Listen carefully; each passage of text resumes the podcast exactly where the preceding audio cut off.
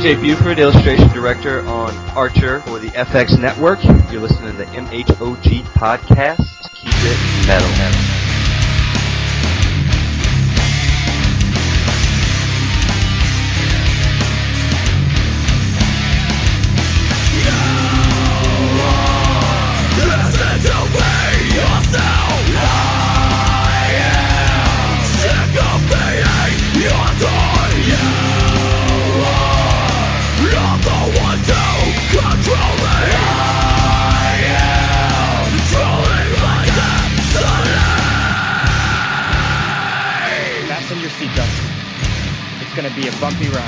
All right, welcome back to the M.H.O.G. podcast. I'm your host, Wade, and with us today... I'm Buck, and I like to podcast. This is Rum. And, yes. I post pictures for a living. Yes, he does. Yes, he does. This is TJ Buford. Our very special guest. Very special. You're part of a little, what is it, a web series or something like that? It's a little thing called Archer. Yeah. Archer. That's right. That's right. The FX Network. And may I say, one of my favorite shows, and it's no bullshit. I used to, like, back when it was Archer and Justified back to back, that was like the best hour and a half on television. Yeah, that's a 1-2 punch for sure. Well, I appreciate that, man. Thanks for watching. That's what keeps my bills getting paid and keeps me happy too. Yeah, I really appreciate that. And you have a you've got an important job. You're lead illustrator. Is that correct? Actually, if I can put a fine point to it, the illustration director. The lead illustrator has an important role too, but he's like the number two. Or if we're in Star Trek terms, number one. Nice. So you're like the captain. Have you been illustration director for a while? Because I'm pretty sure, like, maybe it was like the season 3 episodes I was watching, but it said illustrator. Yeah. So all of season. I'm not telling you that you don't know what your job is. I'm just asking. No, you're right though. So season. I've been on since episode 2 of season 1, and then I was just drawing. I was doing the actual illustrations for animation, and then we grew a little bit bigger, and roles started to change, and I kind of got shifted to that Will Riker position, the number 1 position, and I was the lead illustrator for season 2. Now I've seen you have a beard, so I'm assuming you were the good Will Riker. Oh, naturally, but. I can lean with the best of them now.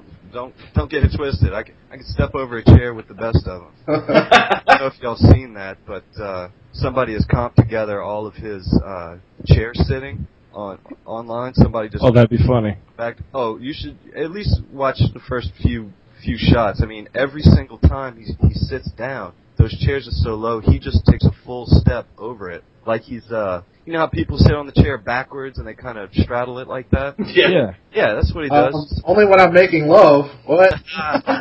There we go. Oh, okay. I'm sorry. I was picturing the captain's chair.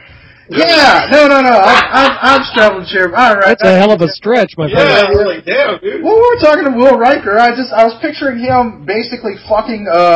Jean-Luc's chair just to be an asshole. I don't know. Leaving marks on it for him to go sit in later. That's the next gen episode I want to see. If anyone was going to do it, it's going to be him. Right. He's the one. It's like, Captain, what the fuck is this? For the love of God, man! Riker, stop pumping the chair! We've completely gotten you off track here. Yeah, sorry. No, I can roll with the punches. It's okay.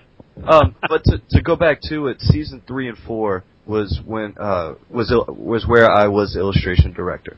Okay. So, yeah, going through season 3 and 4, and as our studio continues to grow, we all get shifted around and we get new roles. So as season 5 starts coming up, I'm going to have less of a role in that season and more of a role on upcoming projects that we're trying to get. Like I'm working on something right now that's more directly animation related. I can't really talk about, but it's going to be really fun, and it's for another show on FX. There's a lot of crossovers that we do, especially if you've seen season 4. Yeah. Okay. So you're going to do the animated It's Always Sunny in Philadelphia? What's that?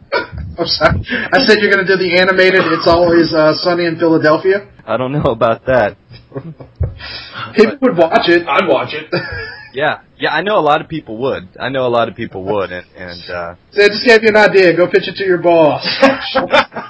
Money in the bank, sir. I was going to say, it's pretty amazing. How did you get involved with it? I mean, how did it come about for you? Archer specifically? Well, yeah, Archer specifically. How did that role come up for you? I know you said things getting shifted, but to get into the door to that, how did it all happen? Well, to go back to SCAD, when I finished my final class, it was two days before Katrina, literally. And so I was all geared up, ready to go back home. And when the storm hit, I had to just ride it out in Savannah, and I didn't go anywhere for a couple months. And November, I went to New Orleans, and I did some demo and some flooring with my roommate at the time.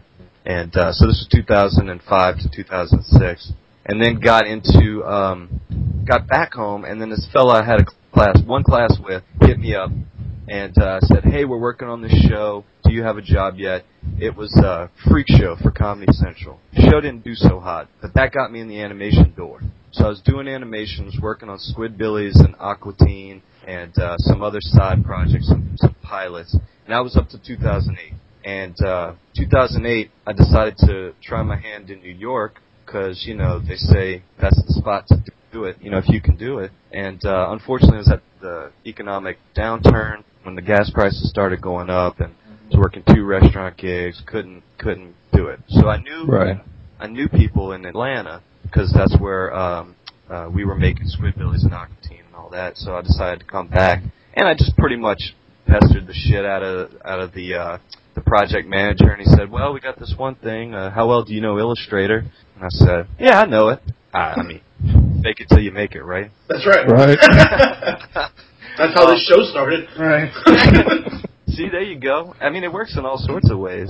So that was, when I got in, that was actually, they had done the pilot, Archer had been picked up, and we were just starting on episode 2. And so I got in pretty much on the ground floor, episode 2, and I've been there up until now. Awesome. Sweet. You know, I did see a couple episodes of that freak show. I kind of enjoyed it. Okay. I appreciate it, man. Even though it died very quickly. Oh, yeah. It's just, it's one of those shows that just, like, you're trying to make some sort of point, but you're not following it up with enough funny to really make that point stick. Right. You're describing The Daily Show now, right?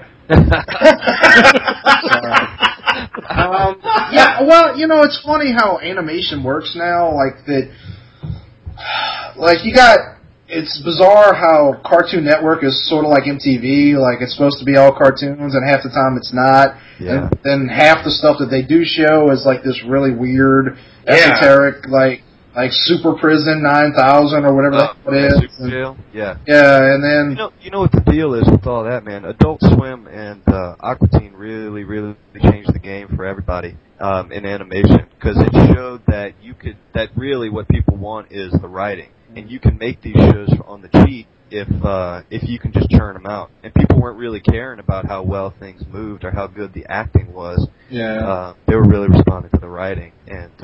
But some of them, like certain ones, I agree with you. But then some of them are just so weird that I just look at it and I say, "Who is this for?" Yeah, no, yeah. I'm the same way. It's like remember what was it? Liquid Television on MTV. Yeah. Oh yeah. Like it's like the entire or half the landscape of animation these days is extended skits from Liquid TV. And I loved Liquid Television. I thought it was the most ridiculous thing I ever watched in my life. Yeah, it was more like watching an acid trip. Yeah, right, exactly. I mean, Aeon Flux was probably the best thing that they ever did on there. Yes, Charlize Theron. Not the movie. Yeah, but there was the... there was a cartoon? What's the name of that show with the head? Remember MTV? Oh, yeah, the giant... Oh, I can't think of it. Max Headroom? Max Headroom. No, he's thinking of the guy with the alien in his head. Yeah. It was on MTV. This dude gets an alien parasite, jumps into his head, and his head, like, is... swells up. It was just really, like, abstract, interesting. It was a funny show, but, yeah, and it came on like it was the Max and then this. Yeah. I think that's like the comic. That's the animated show that they did, and that was super dark. And I forgot the match was on there too. Yeah. Oh yeah, but you gotta like buy bootlegs or something like that. Yeah, you can't get it. Yeah, you can't find that shit anymore. No, but works out for Atlanta, I suppose. The cheap animation. Yeah. Yeah. And then you have all. I mean, aside from Cartoon Network, then you have like animation popping up on, Comedy Central and FX, and it's like. It's almost miraculous that these things get on the air when you consider what we're talking about. Justified was Archer came on. Yeah, Archer came on before Justified, and they're both awesome shows. But that's a really odd lead-in, Yeah, yeah. We had a we were supposed to. Our first season was supposed to be After Sunny, which could have been It couldn't have been any better. But they decided to put us after the television airing of The Simpsons movie, which worked out okay. I mean, we're where we are now. It still happened. Yeah, more dick jokes, but essentially like sort of a similar genre, I guess. I don't know. It's animation. I mean, it's marketed to adults as much as more than kids. Well, I guess Simpsons is sort of an across-the-board thing, but they sort of created the possibility of primetime animated TV. Although I'd really, if I was a kid, I think Archer would be a great Saturday morning cartoon to wake up to. Until your mom walks in and there's like half-naked cartoons laying there, talking about fucking and everything else, and I'm like, hey, Mom, how's it going? Look. Picture this. You're a kid, you're 12, 13, and all your mama hears from her bedroom where she's trying to get sleep at, on a Saturday is, Mom! Mom! Just like pulling a Lana bit. The closest thing I can think of to Archer as far as tone, and I don't know if anybody's... I've only met a handful of people that are fans of this show, but did y'all ever see the... Stripperella? Yes. No, I've never seen it. Stripperella was awesome. Stan Lee produced that, if I'm not mistaken. Yeah, but I think it's, because Stan Lee just sort of throws his name on things. Mm-hmm. I doubt he had that much to do, because that, I don't know if y'all know, but originally I think it started on HBO, and then it went to another channel, because if you watch the first few episodes, number one, the animation style is completely different. Number two, they're buck naked. And it's R-rated, like a hard R. Showtime. It's Showtime after dark. Yeah, it's a pretty great show, but Archer has great. The writing is funny, right? Oh man, God. Yeah, it's a couple nipples away from being Stripperella. Oh man, we so the bit. Do y'all remember in season 2? I think it's... I'll probably remember because I just watched season 2 today. Oh, you did? Do you remember the episode with Anka, with the German preteen or whatever she is, the underage girl? Yes. Oh, yeah, that was like the premiere, wasn't it? I think it was. Yeah, it was 201 or 202. Yeah, they kept telling him, you can't fuck her. You can't touch her. She's always, dry humping him and shit. Right. Yeah. Rocking the jet ski while she basically... Yeah, so we have to do something to make ourselves laugh. We're there... When the season's on, we're there a good 10 hours a day, easily, and sometimes on the weekend. But the guy who drew the pose of Anka stepping out the car like Britney Spears, flashing her junk. Yeah, we had the blue dot on ours. Yeah, that was fully drawn. Not only was that fully drawn, but one of the animators took it upon themselves to make a spoof bit. So, but let me explain this first. What the illustration department does on Archer is we essentially create a puppet, and we have all the pieces like the hand separated from the forearm, separated from the arm, which is separated from the body, and so on and so forth. Is this the sort of thing that they do on South Park? It's the same thing that they do on South Park, and it's the same thing that they do on Aqua Teen. Okay. So the reason you need a team of illustrators is because anytime you have something move horizontally or vertically, the animator, which uses After Effects, can just basically put a pin like you would. Remember in kindergarten when you put the little pins through the construction paper and you So they can do that real easy. But whenever anything moves into perspective, like a character jumps out or reaches for something, we have to draw a few steps for that. So when the fellow who drew that picture of Anka drew it, the animator that took it went ahead and just made her lips talk. It'll never see the light of day. We have like all sorts of material of animators just taking what we've drawn and making foolishness out of it. Or, all right, I'm going to start the bidding at $50. Yeah, dude, I'll put $50 in that too. If you got something with Lana, I'll jump it up to $200. I'm just saying. Man, I get the most questions about her. Oh, I'm sure. I do kind of want to ask you about that, but I do have a question based on what you just said. Because I'm assuming your department has to work pretty closely with the animators in certain situations. Oh, in every situation. Because we think of it as we're two sides of the same brain. We have to think as actors. And that's what animation is. You have to think as how would you act if you were this character and this and that. So, yeah, we do have to work really, really closely. Well, one of my favorite episodes was actually this past season, and it was the episode where Lana and Archer are climbing a building. Oh, yeah, dude. And they, like, that scene where Archer does the backflip, dive bomb, spins around. Oh, yeah. Completely Spider-Man's out and then catches her leg. How long does it take for y'all to do the illustrations and combined with animation for something, just that, half a minute sequence? I would say, yeah, that's probably accurate.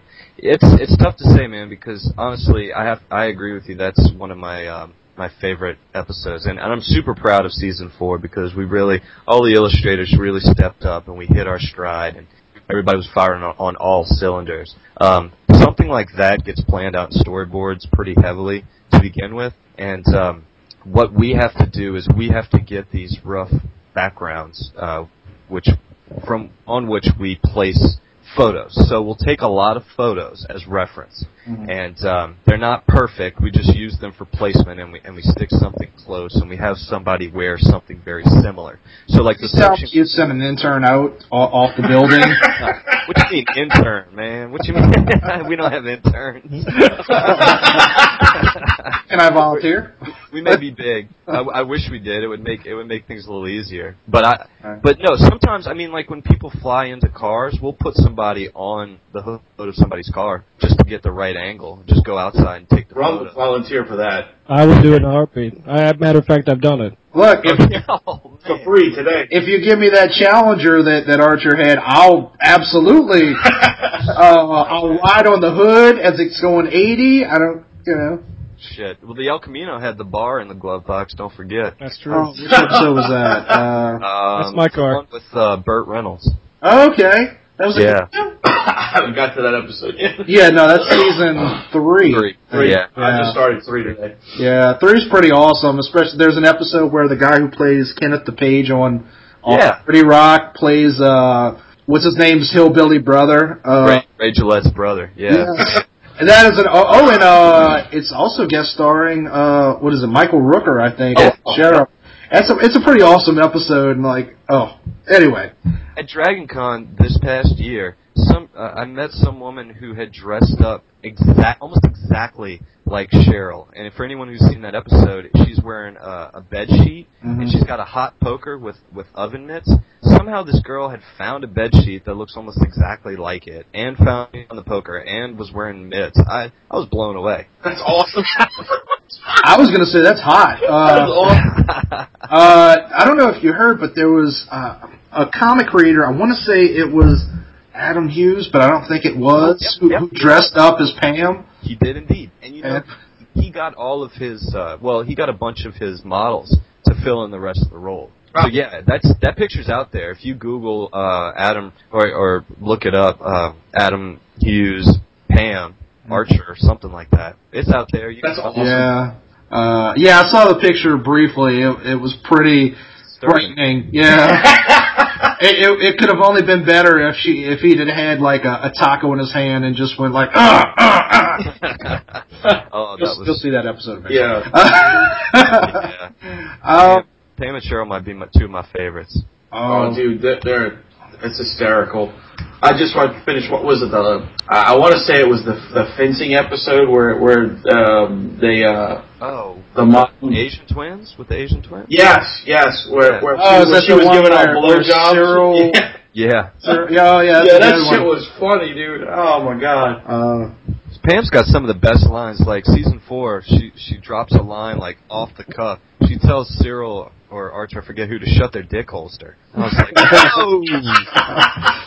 It's such like the writing is so out there on that show. Just like the decision to make Cyril a sex addict, and the best sex that Archer's ever had is Pam. Oh, you haven't seen that episode? Yeah, I haven't seen that one yet. That's all right. But it's good. Yeah, that's all right. Yeah. It doesn't spoil anything. No. Right. But you know it's all Adam Reed. It's all his brainchild. I do not envy that man. I really don't, because think about it. Once the season starts, we have about a month and a half, so illustration department has 3 weeks to knock out 3 acts and a teaser. So first week we have to do all the illustrations regardless. I mean, and this includes, drones in the background, which oftentimes don't exist because they have unique outfits, and, we have to build all these assets in 3 weeks and get all of the special poses that are needed. We build all of this stuff to be used later, so animation can really just grab from the library of shit and toss it in as they need to. That's cool. How often do you, what goes into designing a character? Like, obviously Lana looks very much like Aisha Tyler, I've never seen John Benjamin, but I understand he looks nothing like Archer, and obviously Judy Greer doesn't look like Cheryl, and so on and so forth. But do y'all base it off of people, or do you just sort of... Yeah, we do, actually. We do. We take photo ref for just about everyone, and so... Chris Parnell looks a lot like Cyril, in my opinion. Yeah, he does. Yes, that's right. He was not based on Cyril whatsoever. Oh.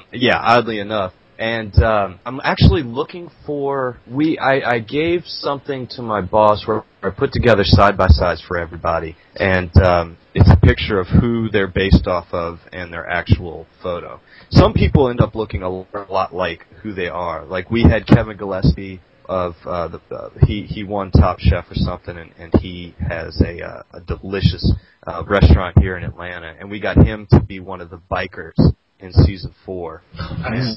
And we had some people will be people from The Office. Like, for instance, even though he kind of looks nothing like me, I was the face model for young Woodhouse in the World War I episode. I have to go watch that. Oh, yeah. Flashback. I have to go watch that now. That one's got some really great animation in it where Woodhouse really shows his mettle. He kicks ass for the first time ever. Yeah, that's the episode where he... they killed Reggie. Yeah, he goes nuts and kills all the people. Reggie! Much better acting than Star Trek 2. Oh, yeah. The one character... who the hell was it? The guy they thought was coming to kill him, was he based on Eric Idle? Oh, no. Because he kind of resembled that to me. Yeah, I could see that totally. I was like, I never even thought about that. Really, that looks like Eric Idle. You know what? I'm gonna jump on my email while I talk to y'all and find that that thing, and you can post it. It's an article on Vine, I think, but cool. Yeah, it's easy to post. So, go ahead. No, go ahead. I was just going to say, we are super friendly with Uproxx, and so very often we'll do in the middle of the day, we'll do a recap on last night's episode with that crew. And they have a dude from Louisiana on that staff, too, so it's kind of good to have them around. Just, cool. Get off some local comments. Cool. But anyway. Well, I'm waiting on a Archer full-length movie. Yeah. Oh, yeah, that would be incredible. That would be awesome. Rated G, right? Oh, yeah. Right. How much pressure would it... I mean, obviously, y'all do a full season, so as far as time, that's, would be less, but obviously, as illustrators, y'all have to step up your game to do a feature-length movie. How much prep work do you think you would need to do, an hour-and-a-half movie? That's a good question. So, season 3, we had the Heart of Archness, and that's pretty much a full length. Oh, yeah. Yeah. But we treated that as 3 episodes, so it took 4 months. But, wow. If if we were going to do a full movie, the prep work would be pretty extensive, and we'd have to hire on buku people. We couldn't do it with just what we have now. No way. You'd get interns then. Yeah. Now you're talking. That's right. I mean, you know, I have to imagine FX has to have a lot of faith in your studio and Adam Reed and the actors at this point, because it really is one of the best things on television. Oh, it's hysterical, dude. And, you know, I don't know. I just watched it initially because I liked the animation and the illustrations from the teaser before season one started. It just, you know, it came on. I was flipping channels and I was like, that looks like interesting. But if I were to just explain that show to somebody, I'm like, it's kind of like James Bond if he really did fuck everything that walked. You know, it's funny because I'm a vet tech, and I was trying to talk to my boss about that. I was telling him that you were coming on the show, and I was like, you know, you should go check out Archer. It's pretty funny. You would like it. And he goes, well, what is it? And I was like, well, I was like, I'm trying to explain it to him, and he's like, I said, just go watch it. Yeah. Right. It's kind of hard to explain. The way I explain it is, it's a super spy who is a well-read autistic adult. I don't know how else to do it. I mean, he's bringing up Horace Greenlee.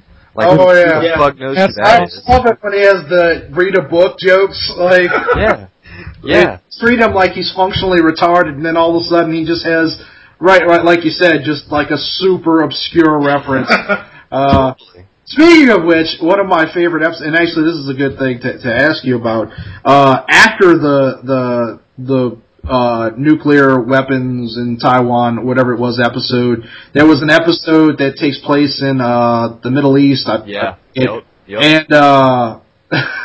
And this has nothing to do with anything, but like one of my favorite jokes is when he starts talking about his favorite prehensile animal, and he yells out Kurt Wagner, a.k.a. Nightcrawler, as they're being chased. But he just goes on a rant about Nightcrawler. But awesome. And then he calls out Gambit for no reason. I'm like, why the f***?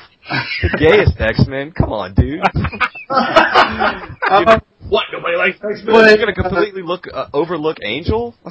Yeah, right. But in that episode, there's a giant dog. Yes. And I remember, I don't know how much you read comics, but Jim Lee had to draw Crypto for his Superman. Okay. And he talked about how it took him forever because he couldn't quite figure out, like, how to make the dog look realistic. And the anatomy for a dog or something? Right. Yeah. Well, I mean, just the anatomy itself, like the face and all that, how to make it look like a real dog. Yeah. And you had something, you know, your team had something much more difficult to draw than Crypto. Yeah. That dog, yes. Yeah. I don't know what kind of dog, well, you... It's a, come on, I probably know this, Is a big dog? Was it a mastiff? It looks like it's from the Great Dane. It's an English mastiff. Yeah. Okay. There you go. See? Yeah. It looked like the dog from the Fantastic Four. Yeah. I can't think of their name right now. Yeah, dealing with those are fun because they get up to about 150 pounds. Oh man, you ain't kidding. Some big. Go ahead. I was just saying. I think the biggest dog I've seen was 250. And that was a massive animal. Well, his head was as big as this dog was probably like in the popping. They're giant. They're really the dog in this episode probably would have been about 250. It was easily the size of a human being. Yeah. I think y'all definitely on all fronts, you know, illustration, animation, and you know, and the jokes and all that was season 4 really. Yeah. I mean, season 3 was pretty close to season 4 as far as like how good everything was. Well, unfortunately, I'm going to have to wait for season 4 because it's not on Netflix yet. Yeah, it just ended. What? It'll be worth it, right? Oh yeah, I'll definitely. Well, and not only that, but so. The main programs that we use to do the animation are Adobe Illustrator and Adobe After Effects. But some of season 3 and more in season 4, we started using Flash, Adobe Flash, which is not the best animation program, but it's been an industry standard for a long time, and now it's starting to shift in other places. But so the dog was completely done in Flash in a completely different program. With we have other animators working on other shows. Like our studio did the short-lived unsupervised series, which only had a season last year, and so we were able to pull from their talent. Oh, that was about those two kids that didn't have a parent or something like that? Yep. I don't think I watched. Wasn't like Jonah Hill on that or something like that? I didn't see that. They had, I believe Steve-O was supposed to be on it. I'm not sure if they actually ended up getting it. But it had some potential. I was sorry to see it go. Yeah. Do you when you're doing your prep work for like an episode with new characters? Well, I guess every episode basically has new characters. Some more generic than others, but do y'all do anything like start off by hand, or is it all straight into what do you call it? The computer? That thing, the box that speaks. They have the hand. Yes, I think I know what you're saying. The monitors that you draw right onto. Is that what you're getting at? No? Actually, a lot of the artists. Well, I mean, I mostly know comic artists, but they use the. It's a little pad that you use a stylus on. Oh yeah. Well, okay, yes. It's a Wacom tablet. That's what it is. I don't really fiddle with them. I just see a lot of them. It's totally cool. Are they made by Fozzie Bear? I'm just asking. Nice. Quit taking Rum's joke. I can't help it. That was there. It was open. I had to do it. You and me, we're all right. We're tight. I would take that opportunity too. No question. No question. But yeah, we do. We actually use Cintiqs, which if you're familiar with them, they're it's a different brand, right? No. It's a different model than the tablet. Okay. So the tablet is a piece of hardware that sits on your lap or on the desk, and you look at the screen and you essentially have a stylus. You have a pen that you can look at the mouse doing what it's doing on the screen. The Cintiq is a monitor that you draw, that you put the stylus directly to, and you can draw. You for me, the connection to what you're drawing is more direct, and there's less of that disconnect of having to. I don't know if you've worked on a tablet, but there's a little bit of a learning curve when you're first using it. Mm-hmm. And it's got a bit of a lag. It's like a little delay or something. The texture. The delay is more in my head. So what I'm thinking, I want the pen to do. If I turn the tablet, the mouse isn't going to go the way that the paper, like, so you know how you'd be drawing on a piece of paper and you want to turn the piece of paper to kind of like draw on it, get a different view. Yeah. But this has a gyroscope, so it stays put one way or the other. No. I think you're getting confused. So what I'm saying is that the stylus, the tablet on the desk is always going to be to the same relation as the monitor. But if you have the Cintiq, you can actually rotate that thing and get a better angle on it, and get that angle as though you were drawing on a piece of paper. Oh, that's cool. Yeah, so and it's difficult to explain without showing, but it's what we use in the whole grand scheme of things. So to get back to the character design process, we do have a character designer, and she will look at the script, figure out what needs to be designed from scratch, and start working on designs based off of characters that we already have. Just start roughly, if Archer's in his spy gear, he'll need some... for instance, the episode where he's outside the building, he had suction cups, he had spy gear, he had... trademark turtleneck. Turtleneck. Yeah, actually, it's funny that you say that, man, because every time in the script, if we look at the script, Tactile Neck has a little registered trademark symbol on it. That's awesome. Where can I buy such a thing? You can buy it on FX's website, actually. That's fucking awesome. Yeah. I know what I'll be hanging off buildings in this winter. That's right. Get real suction cups. So yeah, and she'll end up drawing it in the on the Cintiq into the computer, and then it'll go through a couple rounds of checks, and then we'll get a 3/4 standing character that we'll do a turnaround for. We'll do whatever's needed for the episode. Okay. Cool. Yeah. Mm. What's your? That's a lot of fucking work. What's your favorite thing to work on in a given episode? Or I mean, if there's something that you designed that really stood out to you as a lot of fun. He's a man. It's titties. Yeah. That's actually my favorite thing to work on. It is a lot of that. My role in the whole process for 3 seasons now has been mostly quality control and managerial bullshit, which is 100% essential, and it's important because I get to make decisions on how things look. I don't necessarily get to make the drawing, you know, which is okay. Yeah. So I come home and I work on some stuff until 2 in the morning or something like that. You know, personal work. So anyway, but I really like doing the characters' head files, just doing their base 3/4 head. For instance, Frambois from season 1, the one that Archer's screwing over the desk and in Odin. Oh yeah. Yeah, I had likes in the ass. Yeah. Just the tip. She was originally, I don't remember if it's in the episode, she was originally holding a purple dildo. But I don't think it was in, Was it in there? No, I don't think so. It was in somewhere. It got brought up again. But that thing makes it into the funny pictures all the time. It's like a fully rendered dick. Who is the model for that particular? Our Google internet search is filthy.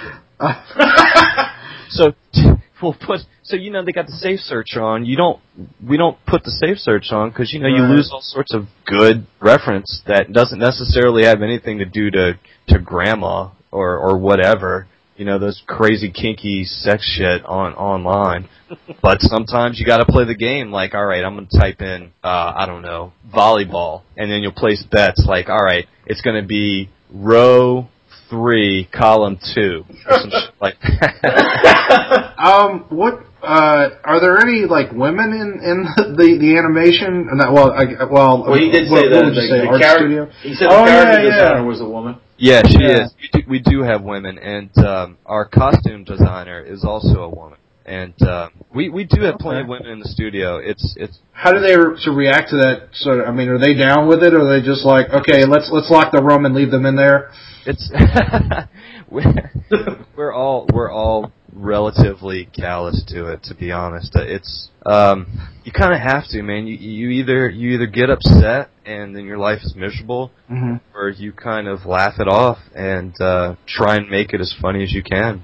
You know. Yeah, no, I appreciate people with a sense of humor and who generally I was trying to get on someone else's podcast the other day and think about if I was to advertise this like this show on there, what would I say to people? And I came up with, if you find yourself offended more than twice a month, please don't listen to our show. Yeah, exactly. Because I don't find myself offended. Ever, really. Yeah, me neither. I get offended by stupidity, but that's about it, you know. There's a lot of that, though, isn't there? Yeah. Yeah, that's the truth. Really is. Well, I do, too. For me, the stupidity is kind of wrapped up in extremism, and I just feel like whenever you're not willing to at least hear out another side, then you're kind of...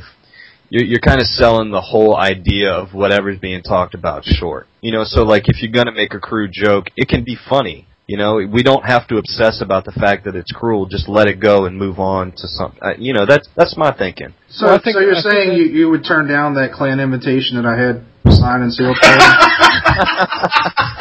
I'm sorry, Rom, I didn't mean to interrupt you. No, that's all right. That's what I find when it comes to to how it's written. I like the fact that it's very stick and jab, you know. It's constant, nonstop. You know, you better be paying attention if you're going to get every joke. Right. Yes. I mean, they come at you so fast. Yeah, man. And you could be laughing. This one comes around, you're 3 jokes into it, you're still laughing at the first one. You've already. My girlfriend and I feel the same way about Arrested Development. I mean, we just started watching the first couple episodes of that on Netflix, and we were like, wait, and we were trying to rewind to catch some other shit. We realized we were just trying too hard. You just gotta let it go. You just gotta watch it a couple times, and maybe you'll get that thing you missed. Well, I've heard a lot. You watching the new season? Yeah, yeah. I've heard a lot of people complain about it so far. I haven't watched it yet. Have you heard that on the internet? I think it was a couple of our friends that posted something about it. Yeah, yeah. I don't. You know what, dude?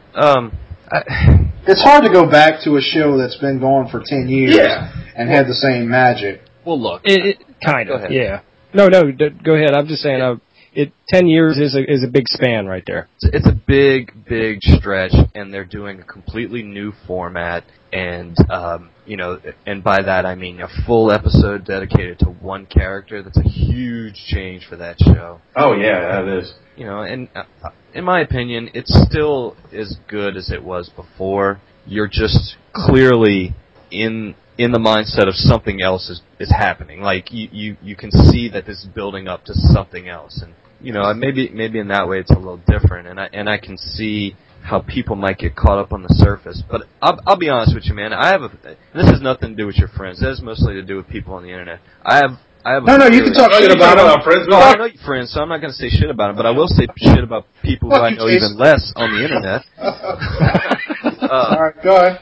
But you remember. I don't know how old you are, but I'm old. I'm 30, and I remember when I was a teenager and into college, the kids coming up after me, just because I was in sports camp as a teenager, and then I was a counselor and all that shit. People were getting, it was that time when the late 90s and early 2000s when everybody was getting an award for every fucking thing that they did. Yeah, it's basically you're just saying it's a bunch of PC bullshit. Yeah, it's not even that, dude. Hear me out. I'm just saying that because that attitude was so obvious, in my opinion. It was so prevalent in the people who are a little younger than me and even my age.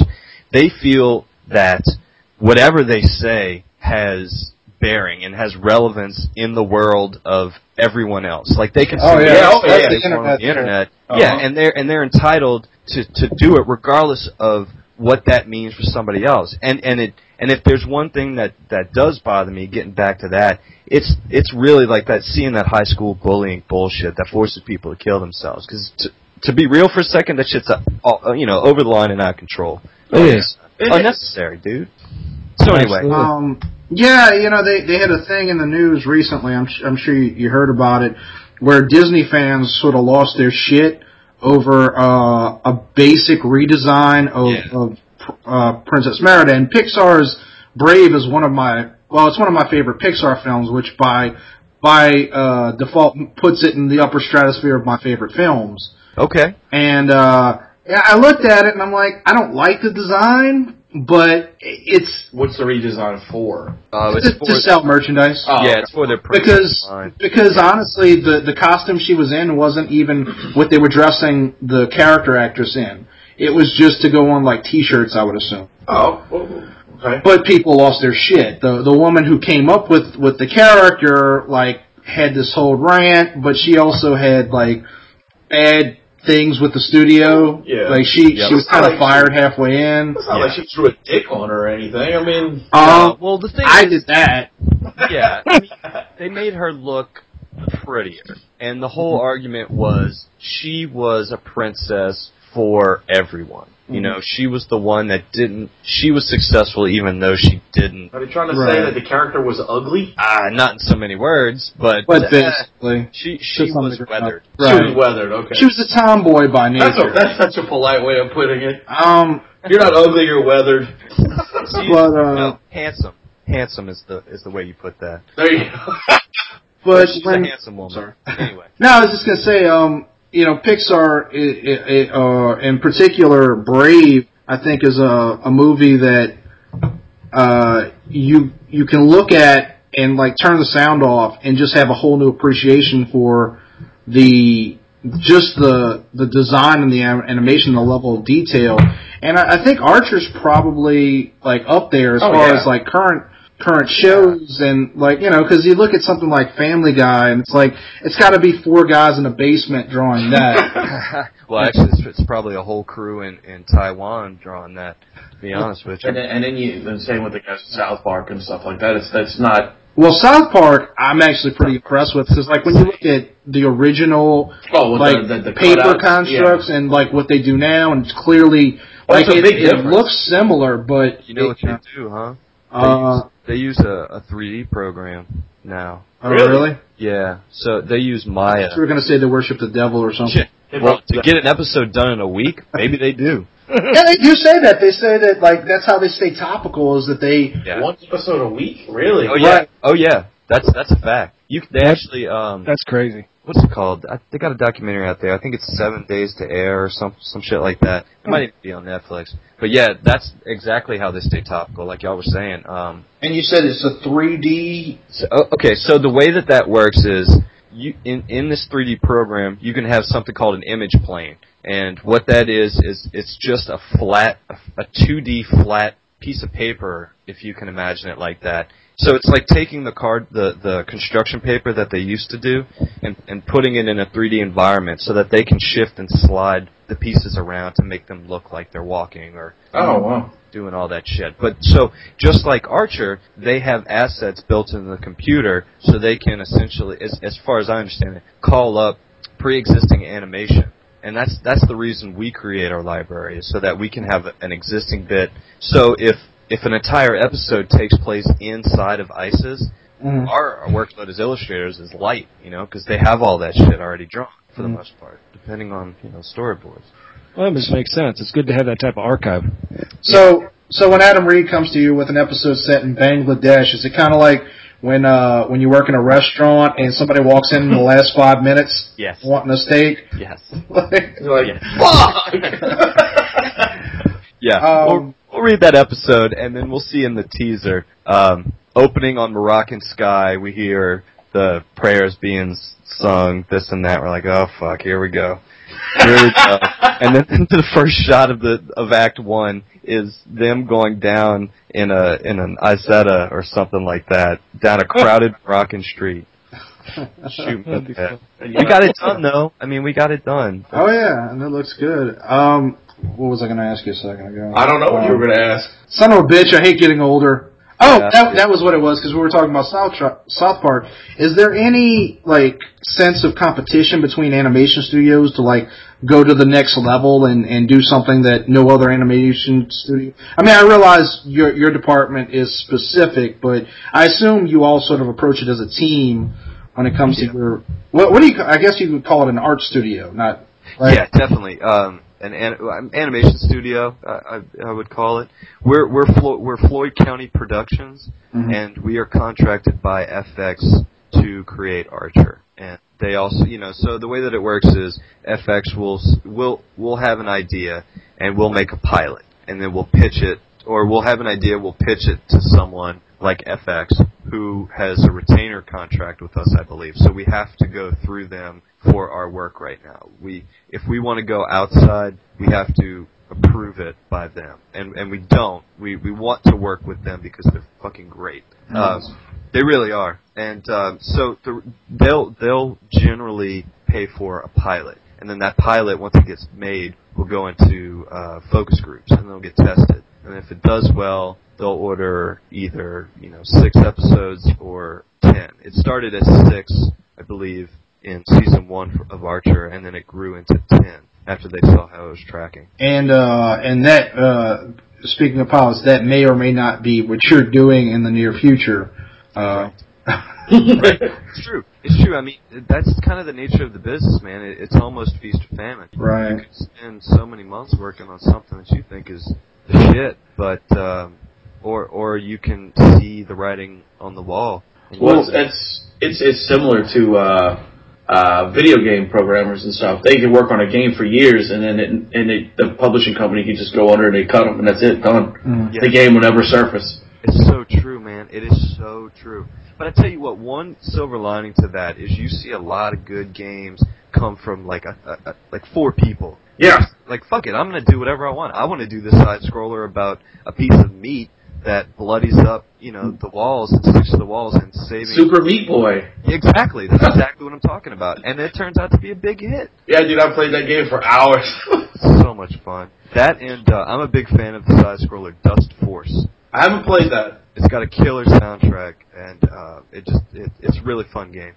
But yeah, you know, you can't always you kind of got to be humble in this business, but at the same time promote yourself like you are the best. You know? Well, self promotion is really what it's all about. You gotta think big to be big. So you're like a musician. Kinda. Yeah, I mean, basically, you gotta talk. You gotta with or without the cocaine. I don't know. Ask him. If he wants to get an episode done in a week, probably with. Right. Yeah. I would imagine it's rampant in the South Park studios. Oh, probably. They're friends with Charlie. It's not slow at South Park. Shit. There was a thing in the news recently about how CG artists are really getting cut into and just sort of like losing their jobs left and right. Did that play any effect in your art studio? Like I understand they're different concepts, but go ahead. Not any direct effect. What I saw was the cheapening of American animation. You have networks and producers that see quality work being put out there that doesn't cost a lot of money. They're seeing the numbers that these shows bring in, and they're seeing how much money they put into their own show that's not doing so hot, and they say, well, we're going to scale back for a little bit. And unfortunately, all those studios for years, for decades, have been in Los Angeles and Atlanta is now doing it for cheaper. And not only that, we've got schools like the Art Institute. We've got both SCADs. We've got SCAD Atlanta, SCAD Savannah. That to me right there is the reason why the Louisiana tax incentive to make movies will ultimately fail. And I hate to say that out loud because I feel like I'm betraying my home state, but I can't help but think that if we had an art school in Atlanta to pull talent from, we would be able to make more of a push for, hey, come to our state, come to Louisiana. You don't have to bring in your crew. We can provide you with that crew who's right here. You know, I got a friend in Florida who I met through my dad, actually. And he makes movies in Florida, and whenever they go to Louisiana, oftentimes they have to bring in a crew from someplace else because they don't have the staff in Louisiana. You don't have the trained people to do that. They do. It's just that you got to know. Like I have another podcast, the BSI Comics podcast, and my partner is a guy named Casey Moore, and Casey runs production studios, like the production office, rather. I don't know what his official title is, because I really don't care. But but Casey rants a lot about the need to, because you do have like people in Los Angeles like, oh, we're going to bring in this huge crew from LA, and it's like, well, we have all these people here that are just as good, you know. And then he talks a lot about we need to start encouraging people to do New Orleans based productions, like do our own stuff, not adopting things from LA, because that's, like you said, that's a fool's game where one day they're going to decide, you know what, we're going to go somewhere else, right, and all of a sudden, you know, thousands of people are out of work from the key grips to the guy who caters. Yeah, I mean, Louisiana really should. I mean, how much stuff is filmed there? A lot. Yeah. And it just seems silly not to. And we know. I mean, look, Eddie and Bill are both special effects artists. We got one guy who basically all he does is blow up shit all day long, and we got another guy who does, you know, horror movie makeups, basically. You know, any kind of makeup you want, you can put on. Yeah. And one of them's actually unemployed. He said he can't find work. My buddy Jesse's in the same boat. He's a makeup effects artist, too, and he can't find work. Yeah, I mean, he's just like, he's been sitting there going, you know, he's even part of the union, and they still can't get him any jobs. Well, so the funny thing is that Louisiana's supposed to be, like not non-union, but they can't enforce union. Right. Yeah. It's because we're right to work. Georgia, it's going to take a group of people with a bunch of money to make this happen, and they're going to have to be dedicated to do it. It's not that. What it is that Louisiana has always had a problem. Like, Louisiana is a microcosm for the way the government works. There's always corruption. There's always, everybody wants their hand in the cookie jar. It's an extreme version of the way that the country works. Right. And what ends up happening is that Louisiana constantly loses business. Contracts fall through. Disney World was one of the places that was being considered for building it was, where East is. Yeah. Now, granted, I'm glad it didn't come here because that shit would have sucked. And it would have closed down a long time ago. And right. Oh, yeah, no question. But, you know, because Orlando wasn't a city when Walt Disney World was built. It was built around. Yeah. It was a farm. But Walt Disney learned so much about how to handle business people and government, flackies just from dealing with New Orleans. And so he created a bunch of fake corporations to buy the property in Orlando so that he couldn't have some idiot going, oh, what are you going to build all that on that huge property? So it looked like a bunch of smaller properties. Yeah. But yeah, that's how New Orleans functions. That's how Louisiana functions in general. And as long as that remains, Louisiana will always fall behind in business. Yeah, it's true. I was actually, it's funny that we were talking about this because last night I was watching the Ken Burns documentary on Huey Long, and they were saying essentially that what Huey Long started with his power grab once he was elected into office is essentially it was a double-edged sword for the state because he did a lot of good by building roads to the Coonasses in the southwest Louisiana, but what he also did was create a model by which every other politician after him sort of based their career on, which was basically greasing palms, voting people out that you didn't like, building bridges in places that don't need a bridge, that dead ends at a T intersection. No, I'm not trying to badmouth Louisiana, but sure you are. I'm not from there. But from where thank you, exactly. And we're back in. It's from the bottle. But where I'm from, when you're talking about Louisiana and things like that, you never heard anything good about Louisiana when it came to how it was run. It was always, I mean, I'm not from there, and I knew that it was founded by corruption. Really, I mean, the politicians were corrupt, the police were corrupt. There was a lot of corruption in that area. It seemed to me, and this is, I'm basing none of this on fact. It seems to me that Louisiana has essentially been forgotten about for so long that we just developed a way to get it done ourselves, and the way that we were getting it done was maybe less than honest, but we got roads built to poor Cajuns out in southwest Louisiana. I mean, somehow we got it done, and it's not the best way to do it, obviously. Well, you got to do what needs to get done, no matter what it takes. Truthfully, I mean, one of my biggest problems with the city is that not a lot does get done. I mean, like, I go back and forth to Orlando, or I have in the last, 11 years, and I would go to Orlando, say, 3 times a year at one point. I would go 1 month, be back there 3 months later, and they will have built a super Walmart.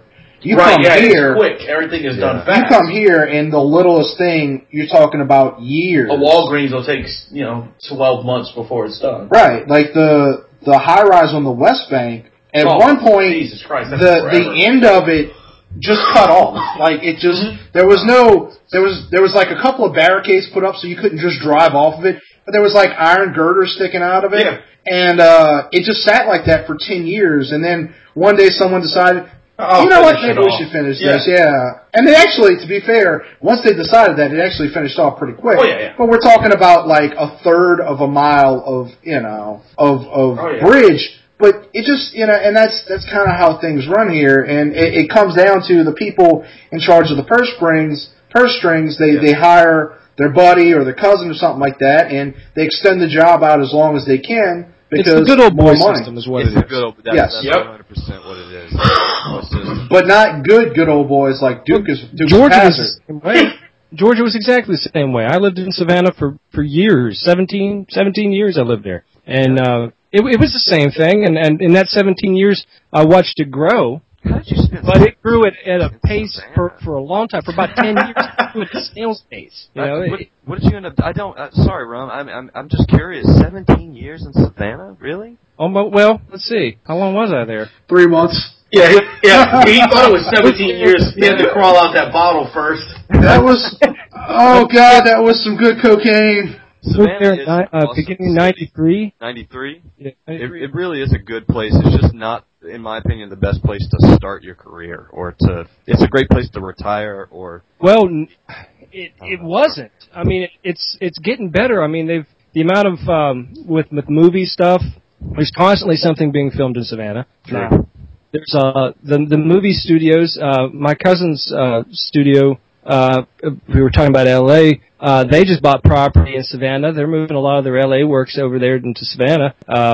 Really? There's a lot going to be going on new when it comes to the industry, I think, in that area. Little Savannah is growing leaps and bounds at this point, but it took them forever. And I think they needed to get that old regime out. Yeah. That were the good old boys. There's still a few left. But, you know, the good old boys were never meaning no harm.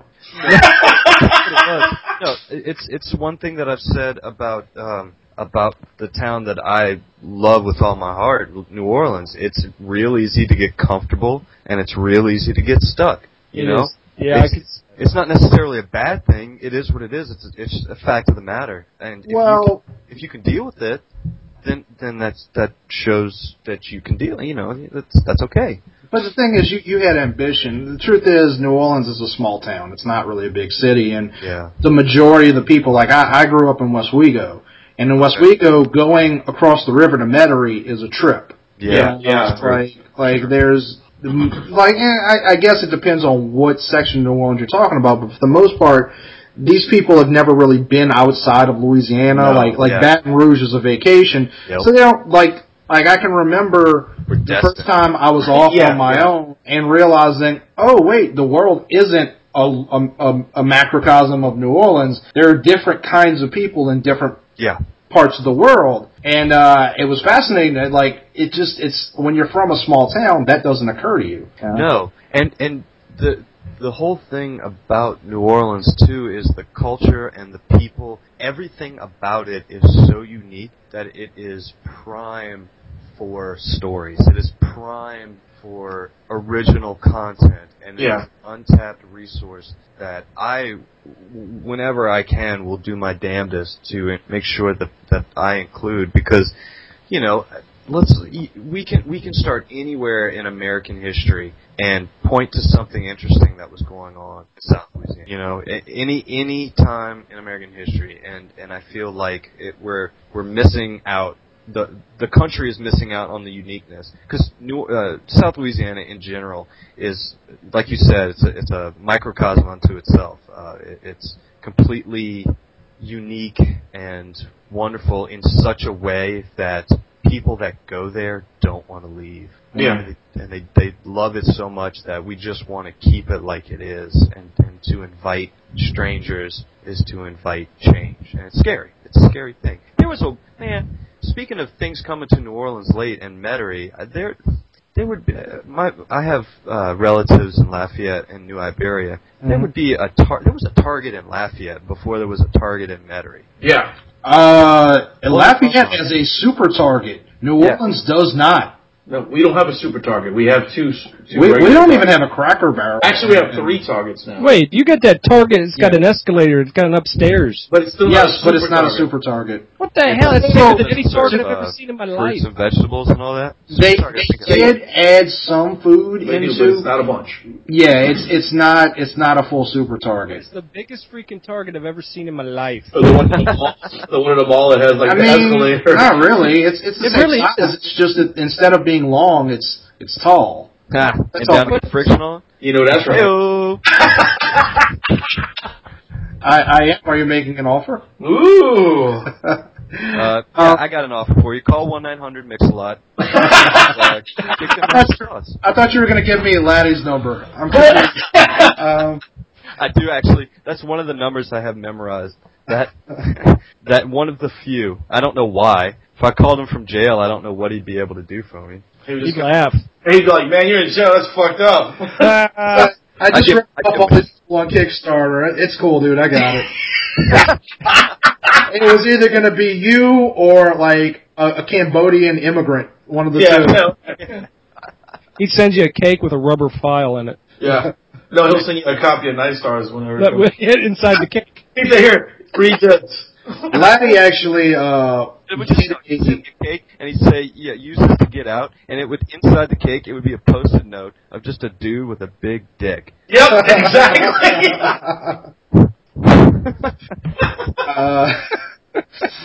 It could be a self image. Like, if he gets to do what is it? He says a cuckold. If you do cuckolding, yeah. He actually just did a image for us based on us. Well, yeah, it's us in sort of Marvel versus Capcom. Oh, awesome! And it's pretty cool. We printed up some and made them into like 11x17 posters. And it's pretty awesome. Yeah, it's really cool. Yeah, the second one's one of my most favorite games. Oh, really? Yeah. Oh. I got that on Dreamcast, yeah. But I don't have a Dreamcast anymore. Dreamcast. Yes. Or a Dream Crap, either or. It's definitely my favorite system. It was a limited release. Dude, Dreamcast was such an underrated system. It was so bad that went away. I'll tell you, an underrated system was Jaguar. Maybe it's just me, really? But is there anything sadder than you gamers reminiscing about gone-by systems? Yes, you comic book guys reminiscing about old comic books. Yeah. When do I do that? All the time! Show me the episode. All right, we'll go look back. Bitch. Motherfucker. Well, on that point, I think there's a lot of well-written comics out there that aren't being properly utilized for television series. And I think that nowadays, when you got Game of Thrones, when you got Boardwalk Empire, you've got Archer, when you've got all of these episodic programs, Mad Men, that are Breaking Bad, that are actually providing you solid content, the field is just ready for shit like, I don't know, Why the Last Man?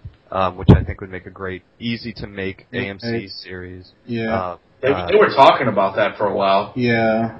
They've gone back and forth. At one point, it was going to be a television series, and they've tried to make the movie for the longest time, but I don't know. And they've also been talking about Chew.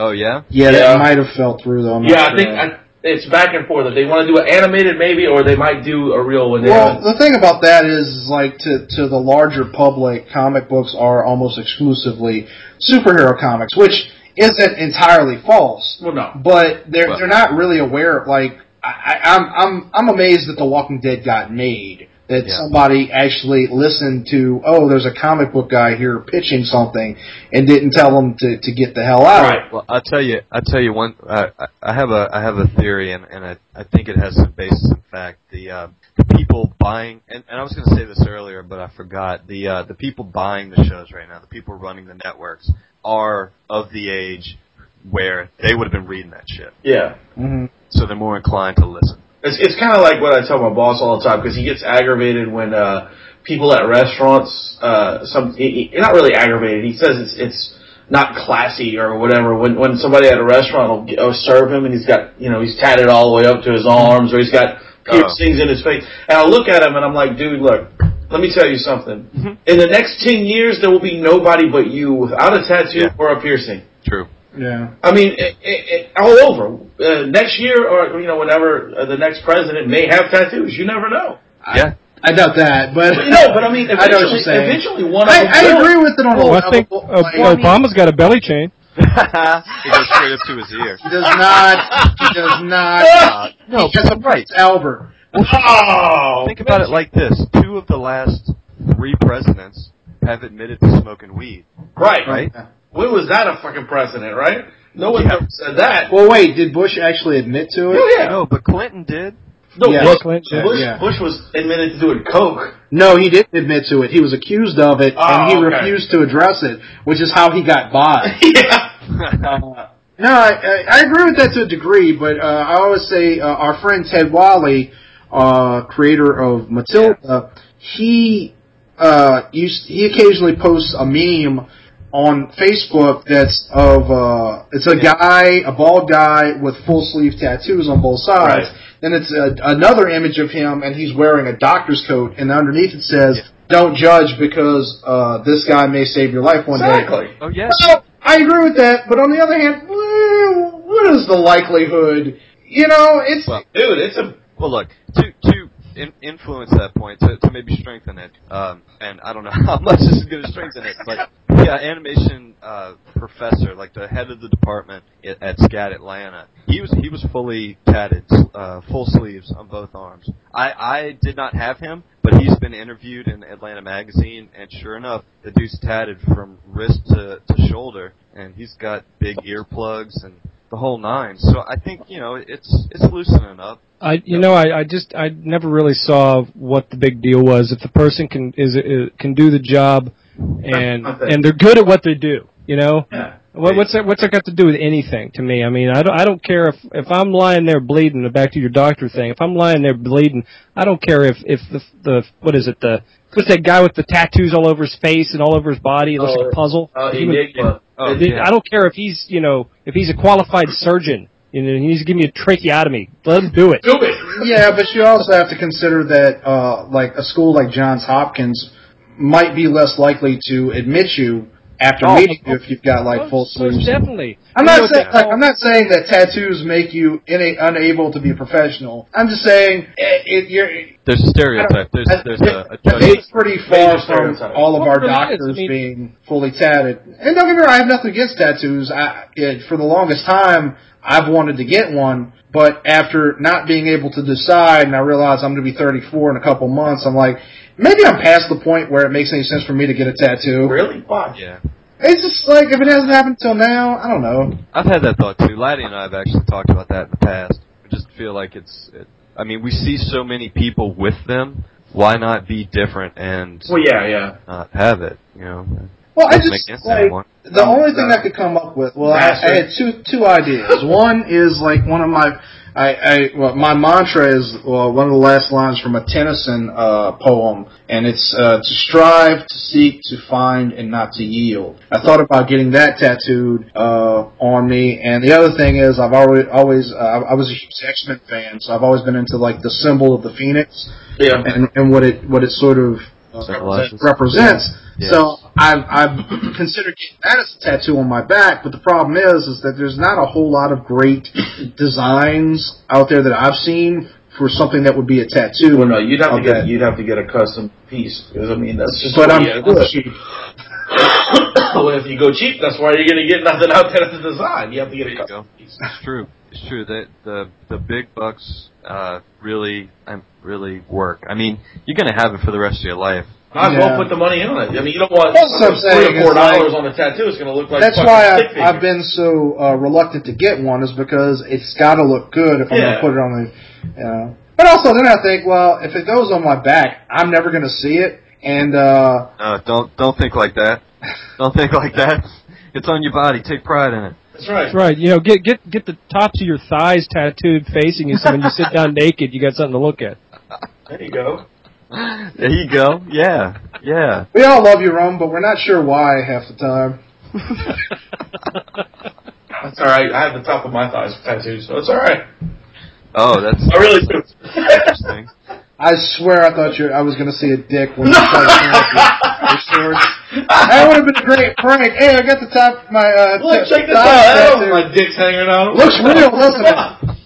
No, you just get two elephant ears on the tops of your thighs. That's it. Did you know that they make 3D tattoos now? Yeah, check it out. Look at the flesh tone, man. It worked great. You can get two hands tattooed, one on either side of the inside of your butt cheek, so when you booty clap, it really looks like you're clapping. Oh, jeez. Oh, the booty clap I'm doing these days. Perfect. Yeah. See? God, yeah, because we're all going to do the booty clap, Rum. Well, you know, you stand up, there's a performance. Say you're at somebody's recital. You know, you want to stand up and applaud. Brilliant. Just spoon them. Just pop, brilliant. Pop, pop, pop. Press Sam's taking on a whole new meaning. This is what the Rum fans wait for. Yeah, they do. They wait till he gets revved up and he starts blathering this. We need a name for the Rum fans. The Rummagers? Rumites. Oh, man. Like the Deadites and the Rumites, you know? Yeah. Oh well. See, you know, I'm a little off tonight, but that's all right. You know. Yeah, just tonight. Out of my shoe, cats. Well, I'll tell you what, any fans out there of Room, and you guys want to be called a specific thing, write into the show and tell us your ideas, and maybe we'll make something for it. Yeah, and likewise, if there's anything that I haven't answered that y'all have a specific question about, just hit me up. I'm happy to. Please, yeah, leave some comments on this, because this is a great. You know, this is some information that people really actually want to know. Shit, man. Well, yeah. I hit y'all with the Vulture link to that shows the side by side of characters versus their real life models. Cool. It's just the headshots for the most part. Well, very cool though. One more question before you run out, man. Do you actually get to meet the people who do all the voice stuff, or is it just all separate? Oddly enough, I have met a few of them. I know personally the guy that does Krieger's voice, and I know only in passing the girl that does that does Pam's voice, who is Amber Nash. They're both locals, but everything else is, believe it or not, the technology to do this has gotten so good that they call in. They just do it at home? Wow. Yeah, they just do it at home. Well, wherever they're at. So you would That's not be amazing. Able to pass on my eternal love to Judy Greer then? Oh, man. If I met her, I will. There's this asshole that has a shitty podcast in New Orleans that just wants to say he loves you. Nope. It's great. I say it like that, man. Don't worry. I'll make you look good. Wouldn't that be awesome if it's an episode of Archer that we interviewed everybody? That'd be so freaking cool. That would be sweet. I have met a few people. I've met randomly Vince Vaughn and Peter Billingsley. Oh, cool. If you don't know who Peter Billingsley is, he's Ralphie from A Christmas Story. He and this pre or post his porn? Don't know about that. It was he got a porn? Oh, you didn't know that? No. Yes, I think it's actually called like A Christmas Toy or something like that. I forget what it's called, but yeah. You're thinking of the brother. You're thinking of the little brother, aren't you? Didn't he do it? Maybe so. Holy shit! We need to get that dude on here. We're talking about the kid that had the tongue stuck to the pole? No. Nope. We're talking about the kid that'll shoot his eye out. Oh! The one with I do not want to see that porn. Well, the kid who supposedly maybe did the porn was the little brother who fell down in the snow and couldn't get up. Oh, really? I thought it was That's who I'm thinking it is. I don't know. We're going to have to do some research on that. Get one of him on here. That'd be funny. Yeah. Right after Vanilla Ice. Yeah, I'd say one more person that I was super excited to meet was Alton Brown, who is super nice. Wow. Yeah, from the Good Eats show on Food Network. I don't know if y'all watch that. Yeah, Alton Brown is awesome. Yeah, he's a super nice guy, and he was game to do anything. Wow. Yeah. Oh, yeah. I mean, we said, here, dress up as a stripper tranny. Right. He's like, all right. I'm a method actor. Let's kidnap the president and do blow off his ass. At least he's got that belly chain that uses a handle. That's right. You should have called Vince Vaughn for that. He's fucking tall. That dude is massive. Really? Like Green Giant and Sprout. No Who? Shit. Vince Vaughn. Vince Vaughn. Yeah, I'm thinking Brown. I don't think he's that tall. No. Alton Brown isn't that tall, and he's like he's lost a lot of weight. Vince Vaughn, he's a nice guy though. He sometimes I always thought maybe he come across as nice, but he's actual maybe not so nice. Well, you know what it is. I've been watching Dinner for Five on YouTube. Okay. It's that show that Zach Galifianakis, right? No, Jon Favreau. You're thinking of yeah, you're right. I'm sorry. Jon Favreau is the Iron Man director and Swingers right. and Made and all that shit. Fucking Swingers. After he had done Swingers and Made, and he decided that he wanted to have conversations with people who work in the business, and so he'll have a dinner for five. He'll have Peter Falk next to Vince Vaughn next to Peter. Columbo is a much bigger star than Vince Vaughn. Yeah, but that's the thing that he'll do. He'll bring in all those people, like super small potatoes people, and then like big names, and then have them talk about the business. And generally, they all have some sort of connection to one another. I don't know why the show got canceled. It's fascinating to me. Well, that would be kind of a cool show, I think. Yeah. I mean, in concept, them, yeah. You can watch them all online right now. Neat. I'll have to check that one out. That's what we're going to do. We're going to leave this and just go watch it. Yeah, fuck the podcast. Yeah. Y'all are doing good. I need to catch up on the podcast. I saw I saw y'all have a few people on there that I'd like to learn more about. Oh, yeah. Of them for sure. Most of the time it's usually dick and fart jokes, but, you know. Yeah, that's on their end. Yeah, that's not us. That's them. Not to self-promote here, but I'm going to. If you're interested in Ted at all, if you go to bsicomics.com, there's an Iron Man 3 discussion between me and him that like we're able to get pretty deep. I am a whore, and I do get pretty deep. Or you need to go to Whore Island. Yes. Whore Island. That's not a real place. If I had to look like any Archer character, I'd say I probably currently look the most like Archer on the Whore Island episode. The Heart of Archness. Heart of Archness, yeah. The first episode. I wish I had that guy's voice. In fact, he's what movie? I was seeing Star Trek 2 the other day, and you know they have the commercials now before the trailers. Oh yeah. And I'm watching, and all of a sudden there's this mock World of Warcraft commercial, and it's John Benjamin. Huh. And like you can't not hear Archer now when you hear his voice. Yeah, true. Like, Bob's Burgers, he changes his voice just enough to where it's not distracting. I don't think still, so. Huh? He sounds just the same to me. I can't separate that voice. It is weird. I can't separate it. But so I'm hearing this commercial narrated essentially by Archer going, "And it is epic." and the commercial goes on, and at the end he's like, "Enjoy Coke Zero," and I was like, "What the fuck?" I don't know what I just watched. Archer was like talking about Lord Ambogam fighting. Yeah. The Goblin Horde, now there's Coke Zero? What? Oh, man. Y'all, we've got some funny shit coming for y'all next season. All right, the stuff people are working on right now, I can't say anything about, but it's good, it's funny, it's a movie tie-in. That's about all I can say, and I can't wait. Can't wait for it to get out there. I'm really excited about it. And listen, awesome. when your project is off the ground and you're able, if you ever want to come back on, and please, or if you're just... If you're just bored one day and you want to shoot the shit on a podcast, you're always welcome back on here. Hit us up, man. Yeah, it's been good. Come on. Well, if y'all do another one with Laddie, we can tag team that sucker because he and I go way back. I think that'd be awesome. I don't want to tag team Laddie. I'm sorry. No, but I don't know what. But we'll tag team the show. Okay. I don't want anybody taking a shit on me. Yeah, really. Well, I don't know what he's into these days. I know he's working hard, but a lot of stuff. You should go listen to some of those Lottie tapes. He is actually. I don't know if he told y'all this, but he's got something that follows him. He calls it the madness. He didn't come up with that. Somebody else did, but. There's something to that dude. I don't know what it is, but whenever I come into town and I'm hanging out with him, something happens. Like one time we just ran into James Marsden outside the Saint. He was riding a fucking bicycle, randomly as hell. And we were with Derek Donovan, and it was Derek Donovan, Tim Laddie, and I think it was Mole Craig. And it was James Marsden riding on the bike. And there's fucking Cyclops. Yeah, he told you that story?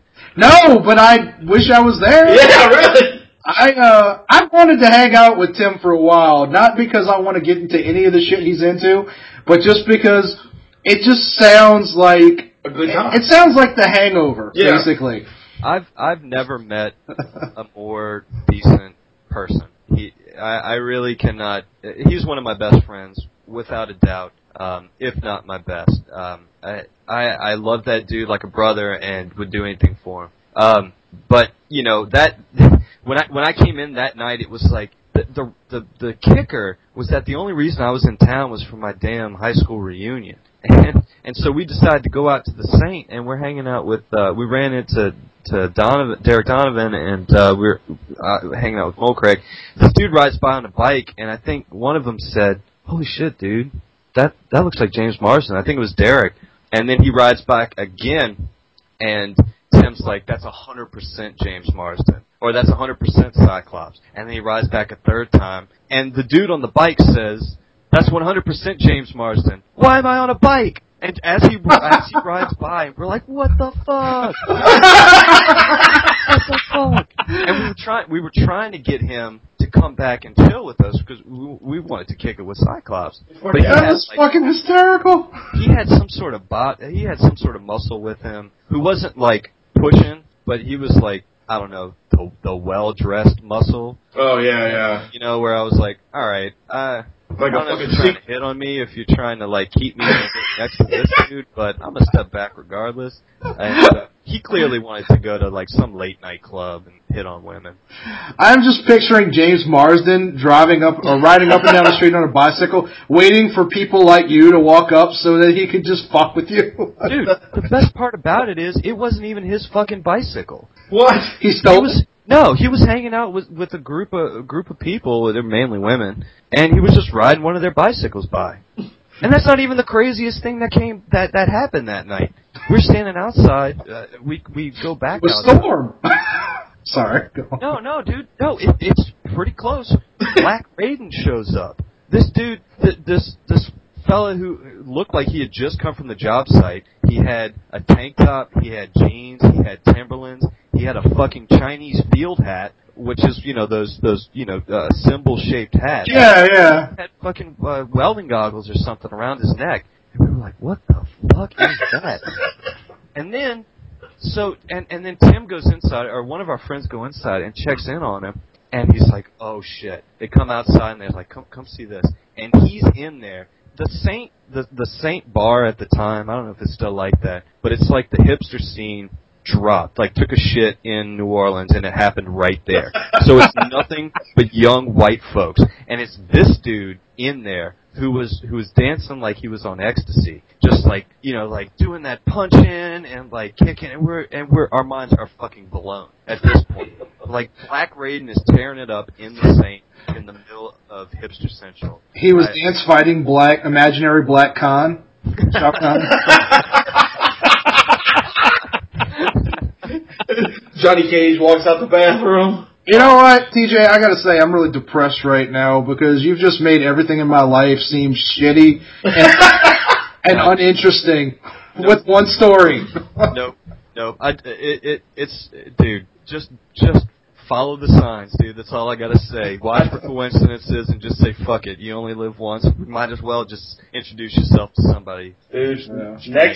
Next time you are down here, we gotta hang out with these dudes with Lottie and everybody, and I think that will be some crazy shit would happen, I guarantee. Who knows, man? I don't know. I never know these days. I stopped trying to anticipate anything, but I'm definitely down to kick it. Next time I'll definitely hit y'all up. Well, cool, dude. Well, TJ, thanks for coming on the show, dude. It was awesome to have you on. We learned a lot about everything, actually. Art, cool. SCAD, why Louisiana sucks. Louisiana does not suck. See? It is a missed opportunity. Just want to leave it at that. I want to put that on the bumper stickers. Yeah. Louisiana, we're a missed opportunity.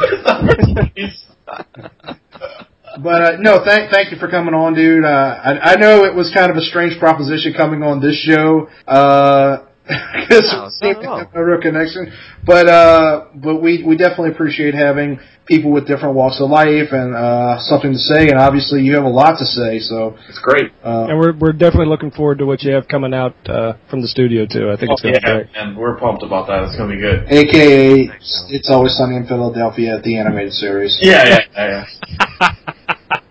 Man, write your local congressman. But again, everybody, we're the M.H.O.G. podcast. I was your host, Wayne. I am Buck, and I like to talk about art. You do, bro. And I'm Rob. And thank you again, TJ, for coming on. You're welcome. Thanks for having me. No problem. And remember to keep it metal.